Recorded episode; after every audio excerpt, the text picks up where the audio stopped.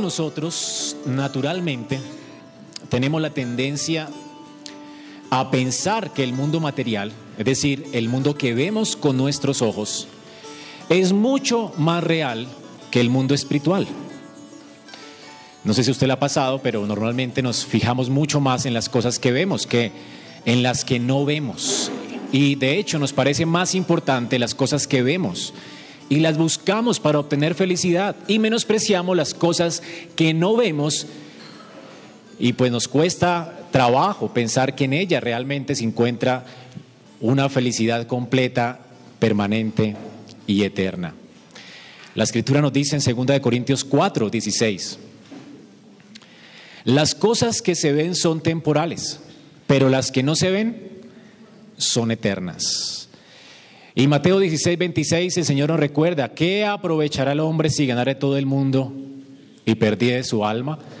Esas palabras, recordemos, Jesús las, dijo después de haber hablado de una parábola, de un hombre que después de haber terminado de cosechar eh, su tierra, pensó en hacer otro granero para poder almacenar y amontonar más cosas en otro granero. Un hombre que tenía puesta su esperanza en las cosas de este mundo y luego el Señor le dice, necio, ¿para qué pensaste construir otro granero? Hoy vienen a reclamar tu alma. Y el Señor nos dice, ¿qué aprovecha el hombre si ganara el mundo y pierde su alma? Hermanos, en esta parábola Jesús nos dice que el, el hombre sabio, un hombre que es sabio, vive por, la, por, por aquellas cosas que no puede ver, mientras que el necio está construyendo otro granero que va a ser inútil para el mundo venidero. Así que esta es la diferencia entre el hombre sabio y un hombre necio. El hombre sabio anhela las cosas espirituales, las cosas que son eternas, y quiere esa bendición de Dios, mientras que el necio quiere solamente recompensas físicas, temporales. El sabio siempre está mirando con una perspectiva eterna, sus ojos están puestos en las cosas de arriba, mientras que el necio está viviendo para el momento. Esta es la tendencia de nuestro corazón, hermanos. Normalmente nuestra tendencia es a vivir como necios y no como sabios. Por eso las exhortaciones de la palabra, a colocar nuestra vida en perspectiva. Esta es la tendencia de nuestro corazón. Y el tema que hoy vamos a ver, lo que Pablo nos quiere hablar y enseñar hoy acerca de la armadura de Dios, especialmente de la coraza de justicia, tiene que ver con esto, con colocar nuestra vida en perspectiva en vivir para las cosas que no se ven, para las cosas que son eternas, porque la tendencia de nuestro corazón es vivir para el momento y es por eso que Satanás toma apoyo en nuestra vida y hace que vivamos para el placer, para el pecado, ¿verdad? Y nos aparta de la santidad, sin la cual nadie verá a Dios. Pero también nosotros tenemos la tendencia a creer que estamos viviendo en tiempos de paz por, lo general, nosotros pensamos cuando estamos eh, disfrutando de un buen trabajo, de una buena casa, de una buena familia, pensamos cuándo vendrán los problemas y pensamos que no hay problema. Pensamos que estamos en paz, viviendo en tiempo de paz, pero Pablo nos quiere alertar acerca de que estamos constantemente lidiando con una guerra. Así que no solamente vivimos por las cosas que se ven, muchas veces menospreciamos que estamos viviendo en una batalla constante por la santidad. No importa si tú, estás viviendo cómodamente, plácidamente, con el mejor trabajo, tú estás hoy en guerra. No tienes que esperar el conflicto, tú estás en conflicto. La vida cristiana es una vida de conflicto. Eh, Paul Tripp, un escritor eh, eh, cristiano, él enseña a sus hijos con estas palabras, hijitos, ustedes tienen que entender que hay una guerra allá afuera, una guerra que está siendo librada en el territorio o en el terreno de tu corazón. Y el, y el motivo de esta guerra es el control de tu corazón. Así que cada situación que tú vas a enfrentar hoy es una escaramuza en esta guerra. Hijitos, tengan cuidado, sean conscientes de la guerra. No olviden que hay un enemigo astuto quien está afuera para engañarte, para dividir y para destruirte. Así que sal afuera sabiendo que Tú debes pelear para ganar. No te puedes relajar y no debes olvidarte de esto. La vida cristiana entonces es una guerra, una guerra que no podemos librar solos. Pero gracias a Dios que tenemos a Cristo y en Cristo tenemos su Espíritu y Dios está peleando con nosotros, por nosotros, esa guerra. Por eso Pablo nos dice que tenemos el poder de Dios, el poder de su fuerza y podemos fortalecernos en ese poder. No estamos solos, hermanos, para lidiar esta guerra, pero además de tener el poder de Dios a nuestra disposición, Dios nos ha dado una armadura y es lo que estamos viendo en estos domingos, la armadura de Dios. Ya consideramos el poder de Dios, ahora estamos considerando la armadura. Así que hemos dicho que esta armadura se trata de Cristo mismo es la armadura de Dios. Noten aquí el texto dice vestido de toda la armadura de Dios. No es nuestra armadura. Y esta armadura de Dios, eh, Pablo está pensando más que en un soldado romano, está pensando en Cristo. Es decir, en las promesas que Dios hizo a la nación de Israel en Isaías. En Isaías Dios viene a pelear por su pueblo con una armadura puesta. Y esta armadura es Cristo, su persona y su obra. Es Dios quien en la persona de Cristo peleó las batallas del pueblo de Dios para darnos la victoria y para venir a juzgar a nuestros enemigos. Así que revestidos de Cristo, que podemos pelear contra Satanás. Y estamos viendo cada aspecto de esta armadura. Y ya vimos el cinturón de la verdad. Un cinturón que debe estar bien ajustado.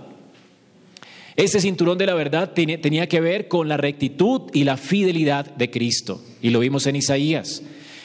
Así que esta rectitud de Cristo, esta fidelidad de Cristo nos fue entregada a nosotros para que nos la ajustemos, es decir, para, que caminemos nosotros con toda honestidad, para que creamos en la palabra de Dios y nos ajustemos este cinturón bien. Y recordemos que este cinturón de la honestidad de Cristo debemos vivirlo nosotros mismos siendo honestos, entendiendo que la escritura realmente nos advierte acerca de quiénes somos y quién es Dios. Y esta verdad debemos ponerla bien ajustada. Y recordemos que es esta verdad la que además ajusta el resto de las piezas de la armadura, como el delantal que estaba puesto en el soldado y la coraza que vamos a ver en esta mañana. Así que la verdad que vimos hace ocho días y la justicia están aseguradas siempre juntas. No, no las podemos separar. Dice Gurnal en su libro, Un soldado con toda la armadura, dice que uno solo finge ser sincero honesto, como vimos hace ocho días, si su vida no es santa, es lo que vamos a ver hoy. Dios no reconoce algo como una sinceridad profana. Es una contradicción de términos. Así que aquel que pretenda ser un cristiano ha de mantener el poder de la santidad y la justicia en su vida y en su conducta. Así que la verdad debe estar ajustada, pero a la verdad está ajustada también la coraza de justicia. Por eso Pablo nos dice en esta mañana, en Efesios 6:14, y va a ser nuestro texto, estad pues firmes, ceñidos vuestros lomos con la verdad y vestidos con la coraza de justicia. Dos cosas que están unidas con una I, la coraza de justicia, ¿qué es? Primero vamos a ver qué es una coraza. Una coraza, en los tiempos de Pablo, se empleaba para defenderse del enemigo de manera que los órganos más nobles del cuerpo estuvieran protegidos de las espadas, de las flechas. Si tú ibas a una batalla sin esta coraza, pues morías. Era fácil que una flecha atravesara tu corazón, una lanza atravesara tu costado o tus partes nobles. Así que esta coraza protegía los órganos más vitales del cuerpo humano. Por lo general era una coraza que estaba cubierta de metal o cuero, una coraza que comenzaba en la nuca y bajaba hasta los muslos. Así que era una coraza, una coraza larga que protegía no solamente la parte frontal del hombre, sino la parte trasera del hombre. Era una coraza que protegía completamente al hombre. Y esta es la coraza de la que Pablo está hablando, que se aseguraba el cinturón. Así que hermanos, la gente en los días de Pablo, es importante que Pablo use esta ilustración y también eh, Isaías, porque las personas en el tiempo de la escritura pensaban que las emociones, los pensamientos estaban en el corazón del hombre o en los riñones. Cuando hablaban de ira, hablaban de algo que salía como de las entrañas, de los riñones. O cuando hablaban de emociones fuertes o de una convicción fuerte, los judíos hablaban del corazón. Así que esta coraza, para un judío, en sus días, está entendiendo aquí que esta está protegiendo sus emociones y está protegiendo sus convicciones, sus creencias. En el corazón del hombre están las creencias, los deseos. En las partes de las entrañas están sus emociones. Y es esta la coraza que protege estas cosas. Tus emociones, tus deseos, tus creencias. Es lo que te hace vulnerable al enemigo. Si el enemigo ataca tus convicciones más fuertes, tus creencias, te engaña con sus ardides, te engaña con sus flechas, pues tú vas a ser, obviamente, más susceptible y vulnerable al enemigo. Así que hermanos, vamos a, ser bombardeados constantemente con falsas creencias de parte de Satanás. Vamos a ser bombardeados con malos deseos. Satanás nos va a acorralar de manera que tengamos malos sentimientos, falsas emociones en nuestro corazón. Y va a pretender hacernos caminar por nuestras emociones. Y para esto es la coraza de justicia. La coraza de justicia pues es importante en nuestra batalla espiritual. Protege lo más importante de nuestro ser, lo que mueve nuestra vida. El corazón es lo que mueve nuestra vida. Usted realmente vive de acuerdo a lo que piensa. La escritura nos dice que tal como es el pensamiento del hombre, así él es. Lo que quiere decir es que según tus convicciones, así mismo tú vas a vivir. Por eso si Satanás logra convencerte de algo, emocionarte con algo, pues te va a convencer de pecar contra Dios. ¿Ya ven lo importante de usar esta coraza? Ahora que hemos visto qué es la coraza, vamos a ver qué significa justicia. Porque Pablo la llama la coraza de qué? De la justicia. O es una coraza hecha de justicia. Si tú quieres vivir por la ley, tienes que cumplir perfectamente la ley de Dios. ¿Eso qué significa? Que tu justicia debe ser mayor que la justicia de un fariseo. Y un fariseo era muy celoso con su justicia propia. Estaba muy bien adornado, vivía muy bien. Eran hombres respetuosos, temerosos de Dios, enseñaban a sus hijos en la fe, vivían para la gloria de Dios, trataban de esforzarse hasta, mejor dicho, hasta lo máximo para agradar a Dios, para cumplir celosamente con los días de reposo.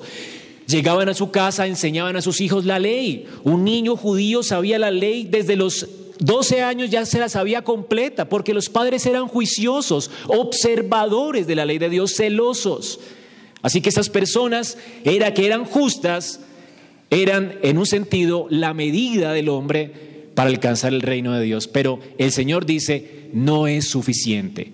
En, Mateo 5:20, entonces supongamos que aquí haya el hombre más respetuoso de todos, que cumple perfectamente la ley de Dios, que nunca ha tratado mal a su esposa, que siempre ha sido fiel en la crianza de sus hijos, que les enseña a sus hijos todos los días la palabra de Dios, que no descacha un día de oración ni un día de reposo, y todo el tiempo está viviendo así, mortificándose a sí mismo para ganarse el cielo por sus obras. Bueno, el Señor le dice, a su pueblo estas palabras en Mateo 5:20. A menos que tu justicia exceda a estos hombres, no entrarás al reino de los cielos. Es decir, esa justicia no es suficiente, tienes que excederlos a ellos. Y cuando la escritura habla de excederlos a ellos, habla de que no solamente es portarse bien, sino que tu buen comportamiento debe fluir de un amor profundamente espiritual espléndido por Dios. Es decir, que jamás dejes de amar a Dios y que todo lo que hagas sea por amor a Dios, que todo lo que hagas sea hecho por fe y en fe, es decir, que sepas que no, eh, no lo que tienes que hacer, ¿verdad? Como siervo inútil es obedecer a Dios, a Dios, para la gloria de Dios. Así es que si no cumples con estos requisitos, tus obras son imperfectas. Porque no solamente tienes que obedecer a Dios, tienes que tener las mejores actitudes para hacerlo. El problema es que estas personas fariseas se veían muy bonitas por fuera, espléndidas por fuera, pero el Señor dice que por dentro eran sepulcros blanqueados. Igual estaban muertos. ¿Por qué? Porque la justicia nuestra debe de excederla, la justicia de ellos. Excederla. Es decir, no solamente se tiene que notar tu justicia, sino se tiene que sentir tu justicia. Tú tienes que obrar por amor a Dios, por amor a tu prójimo, y esto debes hacerlo siempre. Para que una justicia sea aceptable para Dios debe ser así de perfecta. Es decir, externamente e internamente. No a regañadientes. Así que si tienes que ser fiel a tu esposa, debes hacerlo, pero jamás debiste haber mirado a una mujer con deseo. O de haber pensado en tu corazón, voy a divorciarme de ella, ojalá hubiera tenido otra, ojalá hubiera tenido otro esposo. Nunca esos pensamientos por tu mente para llegar a, esta justicia. Puede ser que nunca te lo haya dicho tu esposa, ¿verdad? Yo hubiera querido otra esposa en medio de una pelea o algo así. Si lo pensaste, ya adulteraste en tu corazón. Si pensaste que otra mujer era ideal para ti, ya fuiste infiel. Es lo que el Señor se encarga de hacernos ver en Mateo 5, en la ley de la montaña. Así que la justicia tiene que ser perfecta, tiene que ser permanente, es decir, jamás debes caer de ese estado de justicia permanente. Si cumples ese deber internamente y externamente, permanentemente, podrías ganar el reino de Dios y además perpetuamente, perpetuamente. Jamás pudiste haber ni siquiera tenido un mal pensamiento en tu corazón. Porque donde lo tengas, fallaste y mereces la condenación eterna y no el reino de los cielos. Así que para Pablo esto era la justicia personal. Pablo entonces nos dice en, en Romanos 3:9, somos mejores que ellos, hablando de los judíos, porque eran muy buenas personas. Y Pablo dice, en ninguna manera, judíos y gentiles, todos están bajo pecado. Desde que Adán cayó en pecado, todos estamos bajo pecado. Como está escrito, no hay justo ni aún uno, no hay un hombre que haga esto, hermanos. Es lo que la escritura nos dice, todos estamos bajo condenación. No hay quien entienda, no hay quien busque a Dios, todos se desviaron, se hicieron inútiles, no hay quien haga lo bueno, ni siquiera uno. Así que el hombre que confía en su propia justicia personal se está engañando. Es como el hombre de la parábola el fariseo que oraba a Dios, Señor, te doy gracias porque yo cumplo con todos los días de reposo, doy todos mis diezmos a tiempo, jamás te he faltado con nada, te doy gracias, soy una buena persona. Estás realmente, eh, deberías estar contento, Dios, con este hijo. Mientras que el publicano estaba allí pensando en su corazón, Señor, yo no ni siquiera soy digno de estar aquí orando hacia ti, Señor. Ten misericordia y compasión de mí porque soy un vil pecador. Y el Señor dice, este será, volverá a su casa justificado. Pero el otro, el otro no. El otro, sobre el otro solamente reposa la ira de Dios. Qué interesante, ¿no?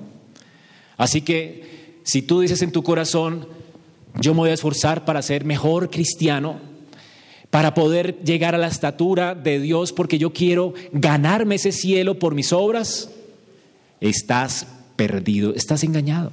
De hecho, tienes una coraza de justicia de papel. ¿Han visto los delantales que le ponen a, la gente, a los niños en el restaurante, verdad? De papel, baberos. Bueno, eso es similar a la coraza que tienes puesta. Satanás va a venir a engañarte y ya te ha engañado porque tu coraza de papel. Tu justicia no sirve para nada, no te puede proteger de la acechanza del enemigo ni de las acusaciones del enemigo. Si Satanás te acusa delante de Dios, tiene toda la razón. Eres un vil pecador que merece la condenación eterna. Así que, mientras tú creas o sientas que eres bueno, porque puede ser que ya haya Satanás engañado tus corazones. Yo soy buena persona y te ha engañado en tus sentimientos y te sientas bien contigo mismo, pero yo no me siento culpable, yo no me siento mal, Recuerda la coraza que protege tus creencias y tus emociones. Y puede ser que la gente se sienta bien consigo misma. No hay un muchacho tan bueno como yo. Y te ofendas porque te dicen que eres, estás muerto, ¿verdad? Así que el Evangelio es ofensivo para mucha gente que tiene este delantal de tela o de papel. Pero hermanos, la escritura ha descubierto la verdad y es que no hay justo ni aún uno. Pero Jesús dice que aquel que cree la verdad de Dios, y se la ha ajustado bien, que cree que es injusto, y se pone esa coraza de justicia, es decir, entiende que no es justo, que es justo por otra persona, esa persona será justificada. Aquí entonces vamos a la segunda clase de justicia de la que Pablo habla. Porque habla Jesús, dice, justificado. Justificado es lo mismo que ser hecho justo. No eres justo, pero fuiste hecho justo. Y esta es la segunda clase de justicia de la que Pablo habla en sus cartas. Así que la justicia de Efesios 6 no tiene que ver con esta clase de justicia. No es esa la coraza de justicia que tú debes ponerte. No es tu justicia propia. La otra justicia es la justicia imputada de Cristo. La justicia imputada es la justicia de otro que te es acreditada a ti. Ahora, en Tito 3.5, Pablo nos dice, Dios nos salvó, no por obras de justicia, sino por su misericordia. Esta es la justicia imputada. No según nuestras obras, sino por las obras de otro. Nosotros somos salvos por obras, pero por las obras de otro. Así que la justicia de la que habla Pablo aquí, esta coraza, es un regalo de Dios. Es un regalo que recibimos por gracia, no por nuestra competencia. Hermanos, Él nos salvó no por nuestras propias justicias. Nos salvó mediante el lavamiento de la regeneración y de la renovación por el Espíritu Santo. Así que esta es la justicia imputada. Y quiero que me acompañen un momento a Filipenses 3. Filipenses 3 del 4 al 9. Y vamos a quedarnos aquí para hablar de las dos clases de justicia de la que, Pablo está hablando aquí en, en Efesios. Filipenses 3, 4. Vamos a leer primero del 4 al 9. Mire lo que dice Pablo. Yo tengo de qué confiar en la carne. Pablo era un fariseo impresionante. Dice, si alguno piensa que tiene de qué confiar en la carne, yo más, yo más. Ojo con esto. Yo fui circuncidado el octavo día. Si fuéramos nosotros, bueno, bautizados de chiquito, así como la, la, nena que vamos a bautizar hoy. Bautizado al octavo día, o circuncidado, la señal del pacto. O sea que él nació en una iglesia. Ahora, además de, eso dice, y soy del linaje de Israel, familia cristiana, padres pastores. ¿Ok? O sea, vengo de una familia increíble. En cuanto al celo, bueno, perdón, de la tribu de Benjamín. Uy, esto es increíble, ¿no? O sea, de la mejor familia, no de cualquier familia. Hebreo de hebreos. En cuanto a la ley, fariseo. Es decir, era la doctrina más espléndida de su tiempo, la más pura, por decirlo así, la puritana, la reformada. Ah, además cristiano, pero no de esos eh, eh, extraños que creen cosas raras, no, reformado, reformado. ¿Ok? En cuanto a la justicia que es de la ley, irreprensible. Es decir, no descaché en nada, siempre asistía a los cultos. Además de eso, fue criado a los pies del mejor maestro de su tiempo. En cuanto a la justicia, irreprensible. Pero, hay un pero. ¿Cuántas cosas eran para mi ganancia? Todas ellas las he estimado como pérdida por amor a Cristo. Y además dice, y ciertamente, aún ahora, todas esas cosas que yo era antes, las estimo como pérdida por la excelencia del conocimiento del Señor, por amor del cual lo he perdido todo. Todo esto fue tiempo perdido para mí. Es lo que Pablo está diciendo. Todo esto que mi esfuerzo personal fue una pérdida de tiempo para mí. De hecho, esto lo considero ahora como estiércol, es la palabra que Pablo usa aquí, como estiércol, con tal de ganar a Cristo y ser hallado en Él, no teniendo mi propia justicia, que es de la ley, sino la que es por la fe de Cristo. La justicia que es de quién? Esta es la armadura de Dios, hermanos. Es la armadura de Dios. Es la justicia de Dios, que es por la fe de Cristo. No es la justicia de Pablo. Pablo dice, toda mi justicia realmente fue una pérdida de tiempo. Esa búsqueda de justicia mía para poder agradar a Dios fue un tiempo que perdí precioso. Todo eso es estiércol. Al lado de la justicia de Cristo es la, única armadura que sirve. Me había vestido de papel, iba camino al infierno, pero por la gracia de Dios me reveló, me mostró mi gran maldad, mi pecado, y me mostró la gracia en Cristo. La gracia de haber recibido ese regalo de, de la justicia que es a causa de Cristo. Es la justicia de Cristo, la justicia de Dios. Ahora, todo aquello en lo que confiaba Pablo era realmente esto inútil, hermanos. Es inútil para salvarnos. Las obras de la ley son inútiles para salvarnos, para justificarnos, para entrar al reino de Dios. Tú no puedes entrar al reino de Dios con tu propia justicia. Esto es un engaño de Satanás. Pablo entendía ahora, después de haber sido convertido, después de que Dios le dio un corazón nuevo, después de que ya no era muerto, entendía lo que, lo que implicaba haber estado muerto y haberse vestido de una coraza de papel. Así que es la justicia de Cristo la que nos debemos poner. En 2 de Corintios 5:21 Pablo dice, el que no conoció pecado, el que no conoció pecado, Cristo sí hizo justicia, la justicia que Dios demanda. Primero, Cristo nació de una virgen, no nació de la simiente de Adán, es decir, que nació sin pecado.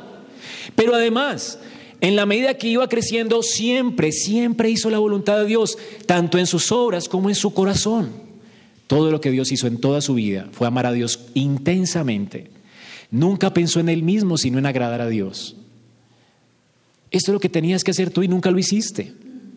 Jamás se le pasó un mal pensamiento por su cabeza. Hasta conocía los pensamientos de los hombres, siempre, siempre fue perfecto, nunca pecó, no se halló nada malo en su boca. Todos sus juicios fueron verdad. Y su vida era una demostración de la verdadera justicia que Adán tenía que haber vivido y no vivió. Jesucristo, hermanos, era el siervo obediente de, de Jehová. Este que no conoció pecado, dice la Biblia, Dios lo hizo pecado ¿Qué significa lo hizo pecado? Que en el tribunal de Dios, Cristo, a Cristo se le imputaron o se le acreditaron todas nuestras maldades. Por eso fue condenado en la cruz. O sea que Cristo no murió en la cruz porque Él fue alguien injusto. Él murió en la cruz porque Él quiso dar su vida en rescate y llevar la culpa que nosotros teníamos. A Él le fueron acreditados todos nuestros pecados a su cuenta. Él por nosotros fue hecho qué? Pecado, no que pecó, sino que todo lo que era a nuestra cuenta, Él lo cargó. Ahora, y lo cargó, si hubiera sido Él solamente un hombre, hubiera sido injusticia de Dios. Porque Dios no puede condenar a un hombre para salvar al otro.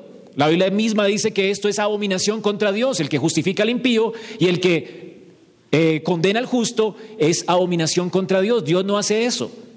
No, no estamos hablando de un mero hombre, estamos hablando de Dios con nosotros. Dios, quien era aquel a quien le debíamos, descendió del cielo y decidió tomar nuestro lugar en el tribunal de su propia justicia. Fue Dios mismo quien absorbió nuestra culpa. Él era el ofendido y decidió absorber nuestra culpa para justificarnos. Así que el que no crea que Jesús es Dios, pues está fregado en sus delitos y pecados. No hay esperanza para él. Por eso no hay otro camino dado a los hombres. Cristo es el camino, la verdad y la vida. Él es Dios con nosotros. Él es la verdad, Él es la vida. Él, siendo Él mismo la vida, Él la puso para volverla a tomar. Dios no le quitó la vida a un hombre para darte vida a ti. Dios, que es la vida, se hizo hombre para darte vida a ti. ¿Tú has entendido eso? Cuando Cristo fue a la cruz fue como Dios completamente Dios y como hombre completamente hombre. Quien ocupó tu lugar fue Dios hecho carne. Sin esto no hay evangelio y no hay esperanza para ningún hombre. Y sería el peor acto de injusticia en esta tierra que un hombre justo haya dado la vida por injustos y solamente haya sido un hombre. Sería la peor injusticia porque Dios está condenando a alguien para salvar a otro. Pero quien fue a la cruz no fue un mero hombre, fue Dios hecho hombre. Dios decidió tomar nuestro lugar siendo Él el ofendido. Dios no castigó a otro. Dios llevó el castigo sobre sí mismo. ¿Entiendes eso? Eso no es injusticia. Esto es extremo amor, amor al extremo. De tal manera amó Dios al mundo que envió a su Hijo. El Hijo no nació de una mujer y un hombre como nosotros. El Hijo fue enviado del cielo, el Hijo descendió del cielo, Él es el maná que descendió del cielo. El Hijo siempre ha existido, siempre estuvo con el Padre, en el seno del Padre, y Él quiso voluntariamente descender hasta el infierno para salvarnos de nuestros pecados. Esto es extremo amor, extremo amor. Y esta justicia a la que estamos hablando. Así que Cristo obedeció perfectamente por nosotros y llevó nuestra culpa en la cruz por nosotros. A esto se le llama en teología activa, de obediencia activa de Cristo y obediencia pasiva de Cristo. No fue que Él obedeció pasivamente en la cruz, no, activamente Él fue a la cruz por nosotros. Lo que significa pasiva es que Él recibió la ira de Dios por nosotros.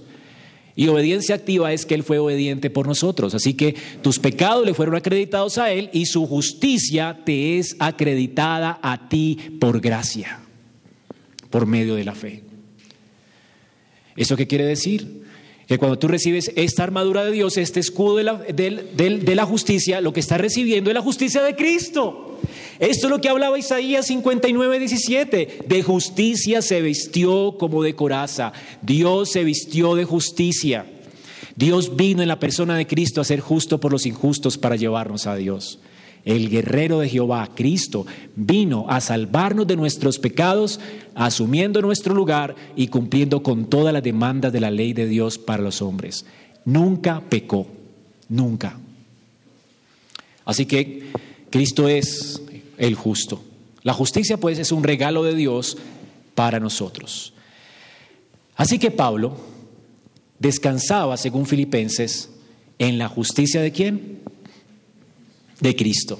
Así que Pablo está hablando aquí de la justicia imputada, sí, pero Pablo dice, póngase, pónganse esta armadura, póngase esto. Una cosa es recibirlo. Tú puedes recibir esto y dejarlo en tu perchero. Tú puedes recibir la justicia de Cristo y dejarla a un lado en tu vida. Pero no, Pablo no habla de solamente recibirla, sino de ponérsela Así que Pablo está hablando mucho más que la justicia imputada en Efesios 6. La escritura nos dice en Filipenses 3, vamos a seguir leyendo allí, del 9 al 14. Noten, Pablo ya era justificado. Pablo sabía y entendía que él no fue justificado por las obras, sino por la qué? Por la gracia. Pero Pablo dice aquí en el versículo 9, él se encontró unido a Cristo. No quiero mi propia justicia, dice Pablo, que procede de la ley, sino la que se obtiene mediante la fe en Cristo, la justicia que procede de Dios basada en la fe. Lo he perdido todo a fin de, de conocer a Cristo, experimentar el poder que se manifestó en su resurrección. Dice, y participar de sus sufrimientos y llegar a ser semejante a Él en su muerte. Y mire lo que sigue diciendo, así que espero alcanzar la resurrección de los muertos. Pablo tiene una esperanza, pero Pablo dice, no que ya lo haya conseguido todo, no que ya sea perfecto. Es decir, él ya es perfecto, pero dice todavía no. Falta algo más. Yo ya recibí la justicia, Dios me ve a mí con satisfacción por causa de la justicia de Cristo, pero falta más. Este extremo amor me debe mover a mí a desear a Dios y su justicia. Dice Pablo, yo todavía no soy justo. Hermanos, yo no pienso haberlo logrado ya, más bien una cosa hago, olvidándome de lo que queda atrás, me esfuerzo por alcanzar lo que está delante. Sigo avanzando hacia la meta para ganar el premio que Dios ofrece mediante su llamamiento celestial en Cristo Jesús. Este premio son galardones, no es la vida eterna, el galardón. Pablo quiere vivir una vida agradable a Dios en respuesta al extremo amor de Cristo por él. Y creo que esta es la justicia que tenemos que ponernos. Sí es la justicia de Cristo, pero tenemos que revestirnos de ella. Revestirse pues de la justicia de Cristo tiene que ver con algo más que simplemente aceptar la justicia de Cristo que murió en tu lugar y vivió en tu lugar. Tiene que ver con algo más. Si el propósito de Cristo, y ojo con esto hermanos, escuche bien, si el propósito de Cristo hubiera sido solo quitar nuestros pecados e imputarnos su propia justicia sin restaurar nuestra vida para que se ajuste a la justicia de Dios, Él sería ministro o siervo del pecado. ¿Se lo repito? Si lo único que Cristo hizo fue acreditarte su justicia y quitar tu culpa, limpiarte del pecado, para que tú sigas viviendo como se te dé la gana, Él sería ministro de pecado. ¿Entiendes? Y Cristo no es ministro de pecado. Él te limpió a ti, te acreditó tu justicia y puso su espíritu en tu corazón para hacerte una nueva criatura, para que seas celoso de buenas obras. ¿Entiendes? Así que no basta tener la coraza de justicia, también tenemos que ponérnosla. Esta es la idea aquí. Y creo que es la idea de Pablo en Romanos, ¿en qué? En Efesios 6. Vestidos de la coraza de justicia. Y este es nuestro tercer punto, la justicia impartida. Es la justicia impartida. La justicia que Dios nos imparte por medio del Espíritu Santo que es derramado en nuestro corazón. De manera que podamos hacer buenas obras que Él preparó de antemano para que anduviéramos en ellas. Y que las hagamos en fe, en amor y para su gloria. Es decir, obras perfectas que Dios preparó, tú las puedes hacer ahora por el Espíritu que ha sido puesto en ti. Y estás llamado a hacerlas. Así que esta coraza tiene que ver con la coraza de justicia del creyente, la justicia del creyente. Efesios en Efesios, Pablo usa la justicia de esta manera. De hecho, Pablo en Efesios nunca usa la palabra justicia para referirse a la justicia imputada. A ver si me hago entender. Pablo no habla en Efesios de la justicia imputada de Cristo. Claro, Pablo habla de que Cristo nos justificó y nos lavó y nos limpió y nos dio un espíritu nuevo para que, y, preparó de antemano obras para que anduviéramos en ellas. Pero cuando Pablo habla, de la palabra justicia aquí, siempre hace referencia a tu justicia. Es decir, no la justicia que, que, con la que alcanzamos la salvación, sino la justicia que obramos por medio del Espíritu, ya que alcanzamos la salvación, es el fruto de la fe. En Efesios 4:24, Pablo nos dice, vístanse del nuevo hombre, el cual en semejanza de Dios ha sido creado en la justicia y la santidad de la verdad. ¿A qué justicia se refiere? No a la justicia imputada, sino a la justicia impartida. Es decir, que vivamos como lo que ya somos, es lo que Pablo está diciendo aquí. Tú ya eres justo. Tienes un 10 en el examen. Ahora vive, vive, disfruta tu vida para la gloria de Dios, por amor a Dios, sirviendo a Dios. Esto que hizo Dios no es para que nos relajemos, sino para que actuemos por amor a Él y por agradecimiento a Él. Así que Pablo está pensando aquí de la justicia y de la santidad con la cual hemos sido ya creados. Somos nuevas criaturas para orar para vivir en justicia, no para vivir en pecado. Cristo no te salvó para que sigas revolcándote en tu maldad. Efesios 5 del 8 al 9, Pablo también usa la palabra justicia de la misma manera. Antes erais tinieblas, pero ahora sois luz en el Señor. Así que andad como hijos de luz, porque el fruto de la luz consiste en toda bondad, justicia y verdad. Habla del fruto de la luz. Si tú estás en luz, ¿cuál es, el fruto? Justicia, verdad y bondad. Así que, ¿de qué clase de justicia está Pablo hablando? De la justicia impartida por Dios, de la que nosotros tenemos que obrar, en la que tenemos que vivir. Tú, hermano, puedes vivir una vida justa porque Cristo te ha hecho justo. Esta es la idea. Es una cuestión de decisiones diarias en tu vida, momento a momento. ¿Es posible vivir una vida justa? Satanás va a decirte, no, no es posible. No es posible. Somos hombres y como hombres todos pecamos. Así que relájate, vive la vida loca, pero no, hermanos. El Señor nos da ejemplos de personas que vivieron para la gloria de Dios. No que fueran perfectos, pero estaban creciendo en santidad y en justicia. Zacarías y Elizabeth fueron uno, de ellos, Job. Dice la palabra de Dios acerca de él que era un hombre justo. No había alguien como él en toda la tierra. no caminó con Dios y fue transpuesto. Zacarías y Elizabeth, dice, ambos eran justos delante de Dios. Se conducían intachablemente en todos los mandamientos y preceptos del Señor. Tú puedes ser un hombre obediente, una mujer obediente, hermano. De hecho, no tienes excusa porque tienes el poder de Dios y tienes la justicia de Dios que fue acreditada a tu cuenta. No hay excusa. Ser salvos por gracia no es una excusa para el pecado. Eso sería una desgracia, no una gracia. Porque Dios te ha enriquecido a ti con su poder y su santidad para que ya no vivas en el pecado. Pablo, en Hechos de los Apóstoles, también es un ejemplo de piedad. Dice Pablo, por eso yo también me esfuerzo por, conservar siempre una limpia conciencia y andar irreprensible delante de Dios y de los hombres. Pablo era celoso. Pablo no dejó el celo por agradar a Dios. Ahora más bien tenía motivaciones correctas para agradar a Dios. Antes lo hacía para qué? Para alcanzar salvación. Pero ahora ¿por qué lo hacía? Por amor a su Señor. Pablo dice, ese amor del Señor me constriñe, yo no puedo seguir igual. Si uno murió por todo, yo quiero morir por Él. Yo quiero vivir para Él. Yo no quiero vivir para este mundo. Yo no quiero vivir para los deleites y para mis deseos.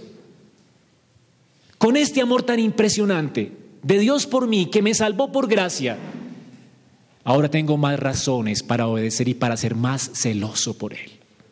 Es lo que Pablo está diciendo. Claro, mis obras anteriores las tengo como estiércol, pero mis obras posteriores, todas ellas las hago porque amo al Señor. Y si las hago, las hago por gracia, porque Él me ha imputado su justicia y me ha dado el poder de su fuerza para permanecer en ellas. Pablo es un ejemplo también.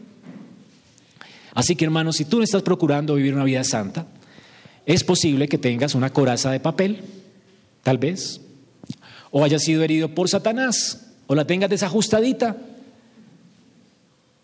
Pero lo cierto es que si no tienes bien puesta esa coraza, Satanás te va a herir. Satanás va a intentar convencerte de que la santidad va a arruinar tu vida. De hecho, él tiene muchos religiosos que viven amargadamente y los coloca en el Museo de la Fama para que tú nunca los imites. Ven a esos santos con caras lavadas. ¿Quieres una vida así de amargada? ¿No quieres ser un cristiano feliz? Eso de orar todos los días es para señoras, para viejitas. Eso de humillarse delante de Dios. Mira, mira los santos que están en las fotos. El Museo de la Fama. Gente con caras largas, flacas, tristes. ¿Quieres eso para tu vida? Satanás te va a hacer ver la santidad como algo horrible. Pero hermanos, esto es mentira. Esto es mentira. Él te va a hacer creer esto en tu corazón. Y es que uno se vuelve así y así y así. Eso es horrible volverse así, hermanos. La santidad produce gozo en tu vida. El pecado produce amargura, frustración, tristeza en tu vida. ¿Sabes por qué hay personas aquí tristes, amargadas, deprimidas? Porque no viven para Dios. Viven para sí mismos, para sus placeres y deleites. Las depresiones, hermanos, la raíz de la depresión es el orgullo, el ensimismamiento, el vivir para uno mismo. No estar viviendo para Dios en santidad, para la gloria de Él. Es estar desocupado de la vida cristiana. Tú estás desocupado de la vida cristiana, no estás viviendo para Dios y te frustras, te amargas, te quieres quitar la vida. Esto es lo que hizo, ¿cómo se llama el hombre más deprimido de la Biblia que se ahorcó? ¿Se acuerdan? Bueno, ¿por qué Judas se ahorcó y se deprimió tanto? Porque jamás vivió para Dios. Sus ojos estaban puestos en la plata, en el dinero, en los deleites de esta vida, en las cosas temporales. Y la depresión lo mató.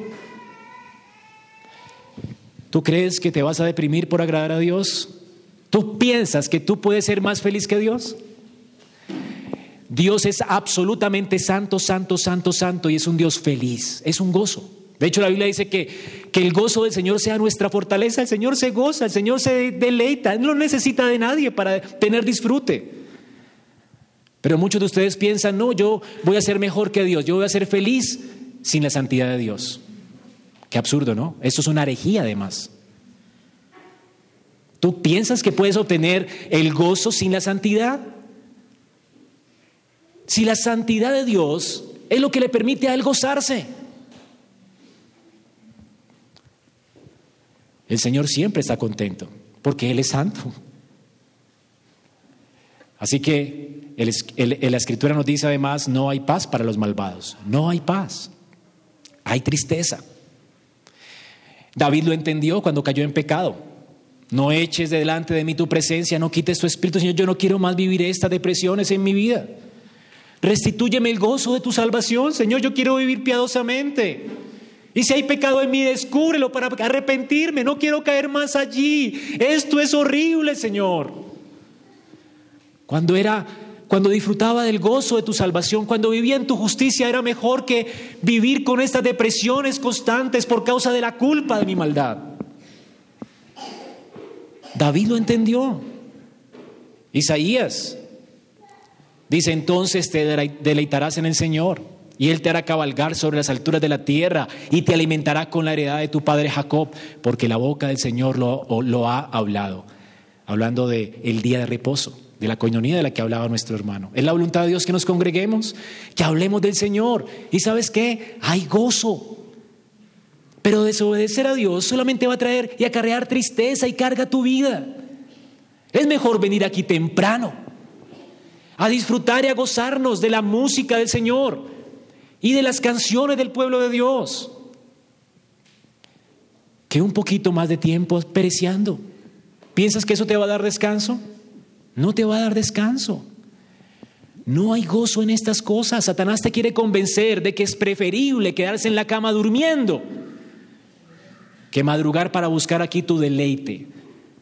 Satanás te engaña y hace que tu paladar deje de ser exquisito y comiences a anhelar esa comida fea y asquerosa que el mundo promueve y tus deseos te promueven, que el buen alimento que Dios ha provisto para ti. ¿No es absurdo? Así que no seguir a Dios te roba el gozo. Satanás también te va a convencer de que tu rectitud va a, va a estropear tu prosperidad. Ha engañado a muchos pastores pensando que la prosperidad de la iglesia está en desobedecer a Dios, en hacer cultos más entretenidos, en hacer sus vidas más, no sé, diferentes. Hermanos, Satanás te va a convencer de que si quieres ser próspero tienes que hacer las cosas que el mundo hace. Esa es la idea. Pero lo cierto es, hermanos, que no hay prosperidad si no obedeces a Dios. He visto hermanos frustrados en su vida porque no quieren abandonar su pecado. Hermanos con hermosos ministerios, con hermosos talentos, frustrados, paralizados a causa de su amor por el pecado. Si tan solo abandonaras el pecado, tú no sabrías lo que Dios puede hacer contigo. El pecado te paraliza. Vivir para tus deleites, para tus propios deseos, te paraliza. Vivir para Dios te activa. Te hace activo en la obra de Dios. Te va a hacer exitoso en la obra de Dios. La escritura dice a Josué, esfuérzate y sé valiente para hacer todo lo que yo te diga y qué. Y harás prosperar tu camino y todo te saldrá bien. Hermanos, es en la santidad, en donde tu vida va a ser próspera. Donde tu ministerio va a ser próspero. Un pecado y basta para que un ministerio sea destruido, un hogar sea destruido. Satanás vino para robarte la bendición, la va a destruir tu casa, va a destruir la iglesia si es posible. Solo si te permites un pecado en tu vida. Un pecado sin mortificar va a ser tu ruina. ¿Te quieres sentar como un cristiano inactivo toda tu vida? Sigue pecando. Y tal vez descubra después que eres un blasfemo y vas a ser parte de los que persiguen la iglesia. Porque tu corazón se va a endurecer cada vez más y saldrás de nosotros porque nunca fuiste de nosotros, porque los que están con nosotros aman al Señor y quieren hacer su obra. Quieren ser santos como Él es santo. Satanás también te va a convencer y te va a amenazar con palabras. Si tú sigues viviendo así esa vida piadosa, vas a perder a tus amigos. Todo el mundo te va a odiar. Pero el Señor, nos ha dicho que todo el mundo nos, va a odiar. Y de hecho, si el mundo te odia, date por bien servido. Porque cuando el mundo nos odia, Dios está obligado, está obligado, ojo con esto, a cumplir su promesa y es bienaventurados cuando padezcan por causa de mí. Ay, voy a perder a mis amiguitos. Satanás te dice, no, vas a perder a tu mejor amiguito. Tienes que romper con esa persona porque es impía, pobrecita. ¿Qué va a hacer de tus emociones? Vas a romper tu propio corazón. Pobrecita, pobrecito. Pero ¿sabes qué Dios dice? Si sufres por causa de mí, bienaventurado, bienaventurado.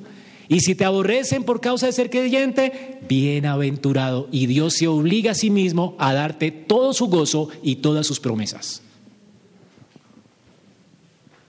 No te dejes engañar, hermano. No te dejes amenazar con el enemigo. Ponte esa coraza de justicia. Sé justo, como Dios es justo. Él también te convencerá de que es imposible vivir en santidad.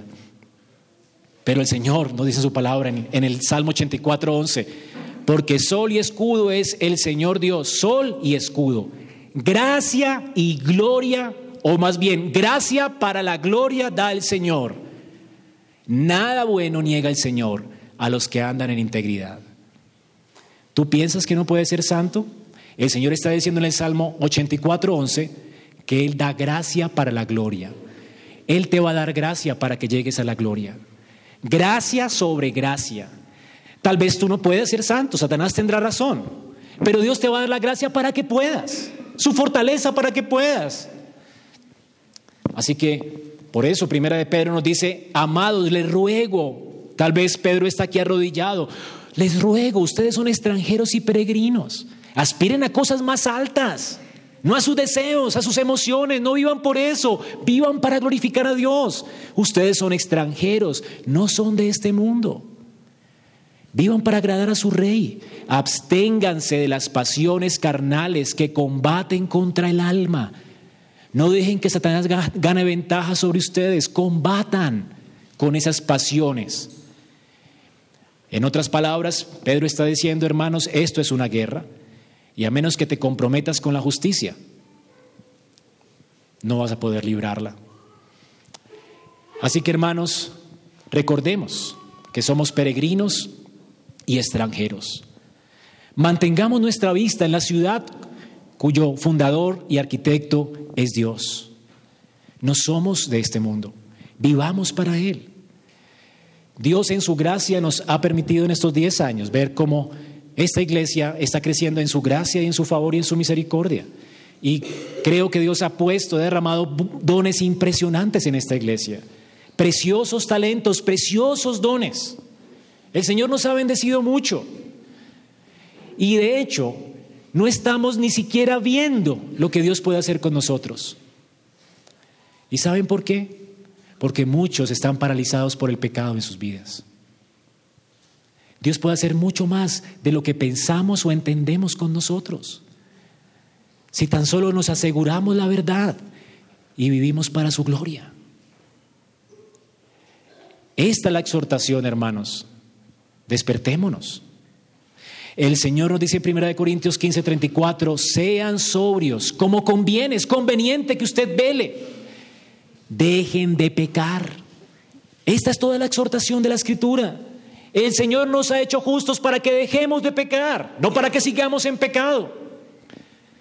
El diablo quiere robarte la santidad. Hay gente que piensa, ay, me hicieron brujería y, me quitaron mi empresa, quedé en la quiebra económica. ¿Sabes que Satanás no está interesado en tus posesiones económicas? Conozco gente entregada a Satanás con todo su corazón que es muy rica. Él no está interesado en quitarte las cosas que tienes. No, no es Satanás el que te quita las cosas. Es Dios para que lo anheles a Él. Muchas veces Dios te quita cosas para que lo anheles a Él y seas santo, como Él es santo. Satanás no está interesado en tus posesiones. Satanás quiere robarte la santidad, sin la cual nadie verá a Dios. ¿Entiendes? Sin santidad nadie verá a Dios. Tú te vas a privar de ver al que ama tu alma. ¿Entiendes eso?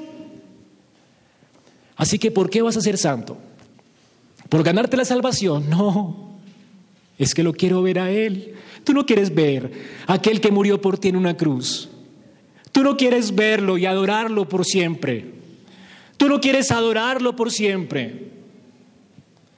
Pues sin santidad nadie lo verá. El que tiene esta esperanza, dice Pablo, se purifica a sí mismo. ¿Tú quieres verle a Él? ¿Quieres conocer al que ama tu alma? ¿Has conocido un amor así como el de Cristo?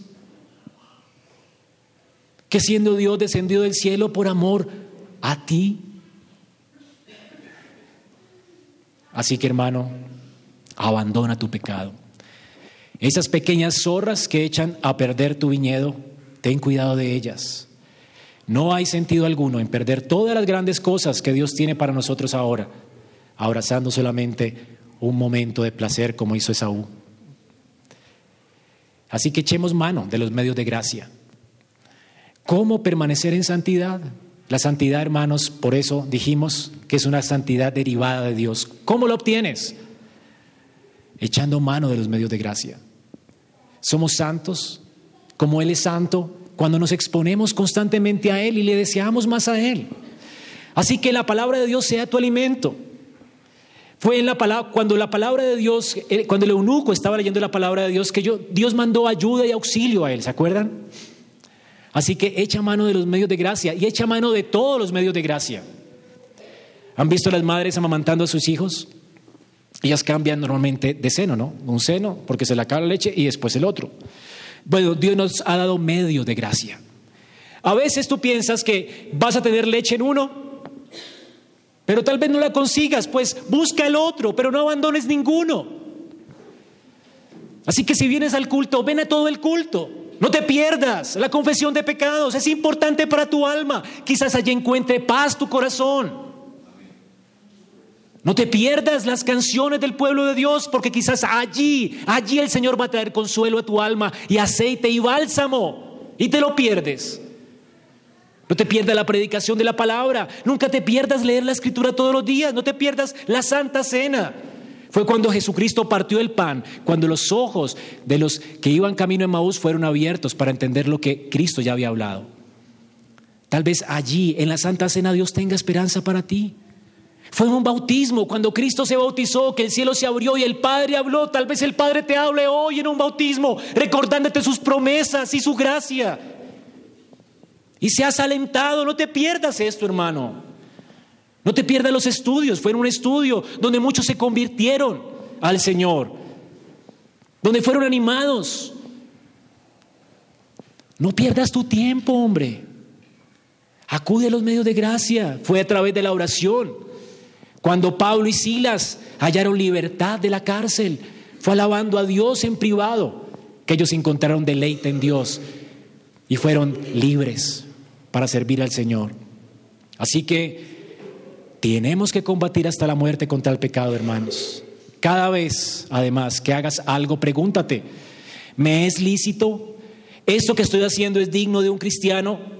¿Esto que estoy haciendo se puede hacer sin pecar? Sé celoso con la santidad. ¿Es necesario hacer esto? ¿Puedo hacer esto sin ofender a mi hermano débil? Yo podría manejar aquí por esta calle a 80 kilómetros por hora, pero podría atropellar a alguien, ¿verdad? Tal vez hayan cosas que para ti son lícitas, pero puedes dañar a alguien más. Sé celoso con la santidad. No seas torpe con tu vida. Examina tu propia vida, tu condición. Rinde cuentas a alguien. Sé celoso con la santidad. Recordemos que el camino del creyente es angosto, angosto. Porque hay gente que dice, no, esto ser cristiano es muy estrecho, es ser muy estrecho de mente. Pues sí, tienes que morir. Es estrechísimo. Amplio es el camino que lleva a la destrucción. El camino amplio de la supuesta libertad cristiana que muchos abrazan hoy es un camino muy amplio. Pero para nosotros, los de mente estrecha, es un camino estrecho. Hay que tener una mente estrecha, hermanos. Morir a nuestro entendimiento y adquirir su entendimiento. Morir a nuestras creencias y creer lo que Él nos dice. Eso es pensar muy estrecho, ¿verdad? Pero ese es el camino que te lleva a la vida eterna. Sé estrecho de mente, hermanos. Confía en Cristo, solo en Él. ¿Te parece estrecho? Asegurémonos de que estamos luchando contra el pecado con las motivaciones correctas. El Señor dice, si me amáis, guardáis mis mandamientos. Sí, ¿qué? El amor viene primero. Tú no vas a poder vivir en santidad si no amas a Cristo. Así que si tú vas a vivir en santidad, que sea por amor a Él, no para ganarte el favor de Él, porque ya lo tienes si es que eres creyente. Así que no nos ganamos el cielo con nuestra santidad, pero no queremos ofender a aquel que está en el cielo, porque le amamos. Esta es la idea. Así que asegúrate de que estás buscando la santidad por razones correctas. Y asegúrate de que cada vez que peques, tienes que arrepentirte, debes evitar el pecado, pero además tienes que hacer lo correcto. No basta con dejar la idolatría. Tú dirás, ah, ya dejé los ídolos, dejé de ser religioso como antes era, dejé mis estatuas, de confiar en la mata de sábila, lo que sea. No basta con dejar de hacer eso. Tú necesitas humillarte delante de tu Dios y conocerlo a Él. La Biblia dice que adoremos a Dios en espíritu y en verdad. Tú necesitas conocer tu Biblia, no, no, no solo necesitas dejar de confiar en los ídolos, necesitas aprender a confiar en el Dios de la Escritura y para esto tienes que conocerlo. Así que no dejes de leer tu Biblia. Tienes que cambiar la mata de sábila por la lectura de la palabra consistente, por el estudio profundo de la escritura, para conocer a tu Dios, al que ama tu alma. No es suficiente con dejar la idolatría. Tienes que adorar a Dios. No es suficiente con evitar tomar el nombre de Dios en vano. Tienes que confesarlo delante de los hombres, santificar su nombre. No basta con dejar de perseguir a Cristo y a la iglesia, como Pablo. Es necesario que le digamos a Cristo, Señor, ¿quién eres? ¿Qué quieres que yo haga? No basta con dejar de ver pornografía. Tú tienes que ejercitarte para apreciar la santidad y la belleza de Dios, para que detestes esa basura. No basta con considerarte inútil para servir a Dios. Tú debes aprender a vivir para su servicio. No basta con solamente perdonar en tu corazón aquel que te hace mal. Tú necesitas acercarte a esa persona, orar por ella y servirle y ser su amigo, ofrecerte a él. Porque haciendo esto, ascuas amontonarás sobre su cabeza y esto es de creyentes. Lo demás lo hace un impío. No basta con abandonar la codicia en tu vida y la ambición egocéntrica. Tú tienes que aprender a ser generoso, a dar para la obra de Dios, a olvidarte de ti mismo y administrar lo que tienes para la gloria de aquel que te salvó. No basta con evitar amistades profanas en tu vida. Tú debes buscar ser amigo de los justos. Como decía eh, Alejandro, tú debes buscar hacerte amigo de los creyentes, pasar tiempo con los hermanos, alentarte al amor y las buenas obras. Así que esto es lo que tienes que hacer.